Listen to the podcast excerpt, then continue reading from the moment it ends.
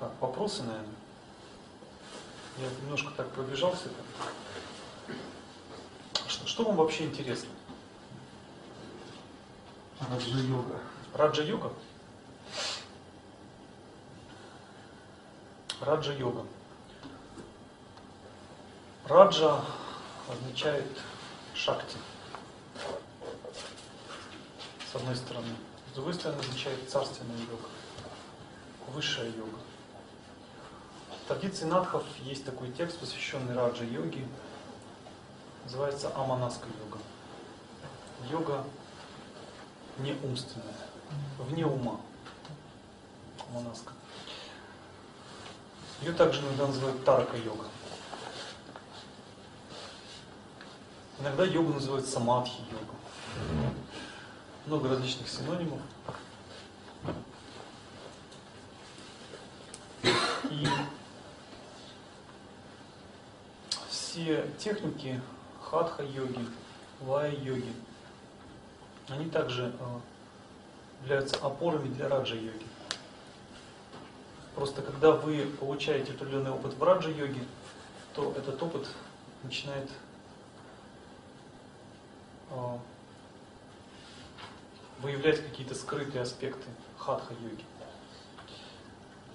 Поэтому все очень связано. Хатха-йогу можно практиковать всегда, на любом уровне. Раджа Раджа-йога – это также тантрический термин. Раджас, раджа это означает шакти, сила. То есть это йога, э, на уровне которой вы обретаете силу, духовную силу, огромную силу. В основном э, чит-шакти, силу сознания. И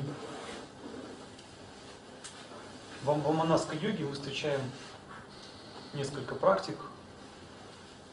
А, первая практика, она направлена на работу с лакшами и с вьемами, акашами. Ну, это такие своеобразные садханы для подготовленных людей – для подготовленных практикующих.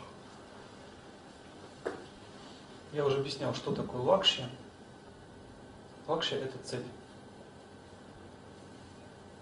Есть две лакши. Основные – внешние лакши, внутренние лакши. Внутренние лакши – это кундалини шакти, который находится внутри тела. Также чакра – Внешняя лакши – это э, адхары, прана, это пространство выдыхаемой праны. Также любые внешние объекты.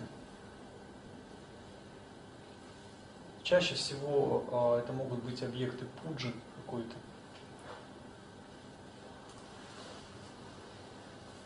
Допустим, э, когда вы чувствуете, что у вас какое-то не очень хорошее состояние, тяжелое состояние на уровне тела, энергии, то вы э, делаете какую-то пуджу, вы там, читаете какие-то стотры, кавачи, вы призываете божество во внешнее пространство, потом это состояние вбираете в себя обратно. Таким образом, вы очищаете также свое тело.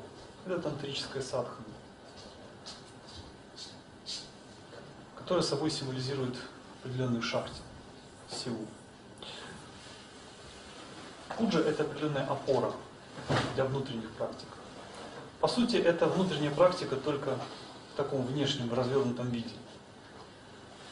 А внутренняя практика, когда вы э, концентрируетесь на энергиях, на божествах внутри тела. Это внутренняя лакши. А, знаете, можно даже попробовать что-то поделать, в принципе. Да. Да. вопрос. В работе с адхарами что является основополагающим принципом, направлением? Мы отталкиваемся сначала от телесных ощущений и возводим их, восходим в этих ощущениях к тонким.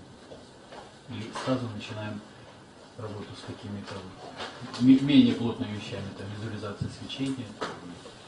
А Сначала мы а, совершаем практики, связанные с чакрами, шат-чакра бхеда. Мы проводим прану сквозь чакры и гранхи. А после этого, когда мы достигаем состояния пустоты шуни, вот эта пустота, ее многие называют как акаша, многие называют как амрита,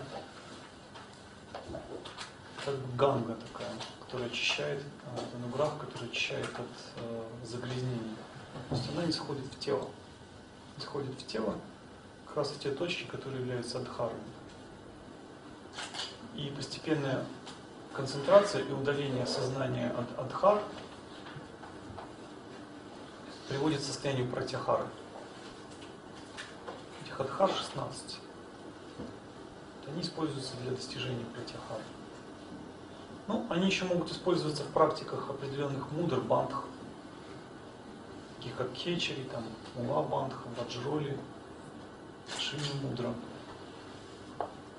маха мудра. Чакра Абхидана это обязательная предварительная практика, а потом уже это не сходит на адхару. Вот в большинстве случаев, да. Когда вы практикуете пранаяму, то постепенно вы все сводите к чакра, к чакрабхеде. Хотя пранаяма это тоже понятие очень растяжимое. Каждая пранаяма, допустим, там у джаи, а, она устраняет избыток капхи, там сурьябхеда устраняет избыток ваты. У хастрика все души. Там Какие-то щита висит и также влияет на уменьшение пита души.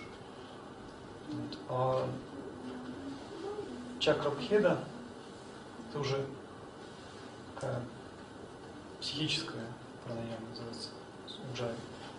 Уджай, который делается с определенным состоянием. Но я могу, кстати, показать одну технику, которая связана с э.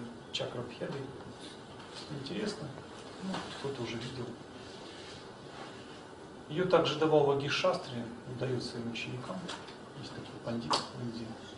Но на самом деле это пранаяма такая популярная. Можно будет ее попробовать. Да? Иначе вы устанете. Меня слушать. Я могу много разговаривать. Можете описать сначала. Пранаяму? Ну да, что. Я сначала расскажу, хорошо? Потом вы дружно попробуйте. Потом нужно будет сделать шавасану. И мы продолжим.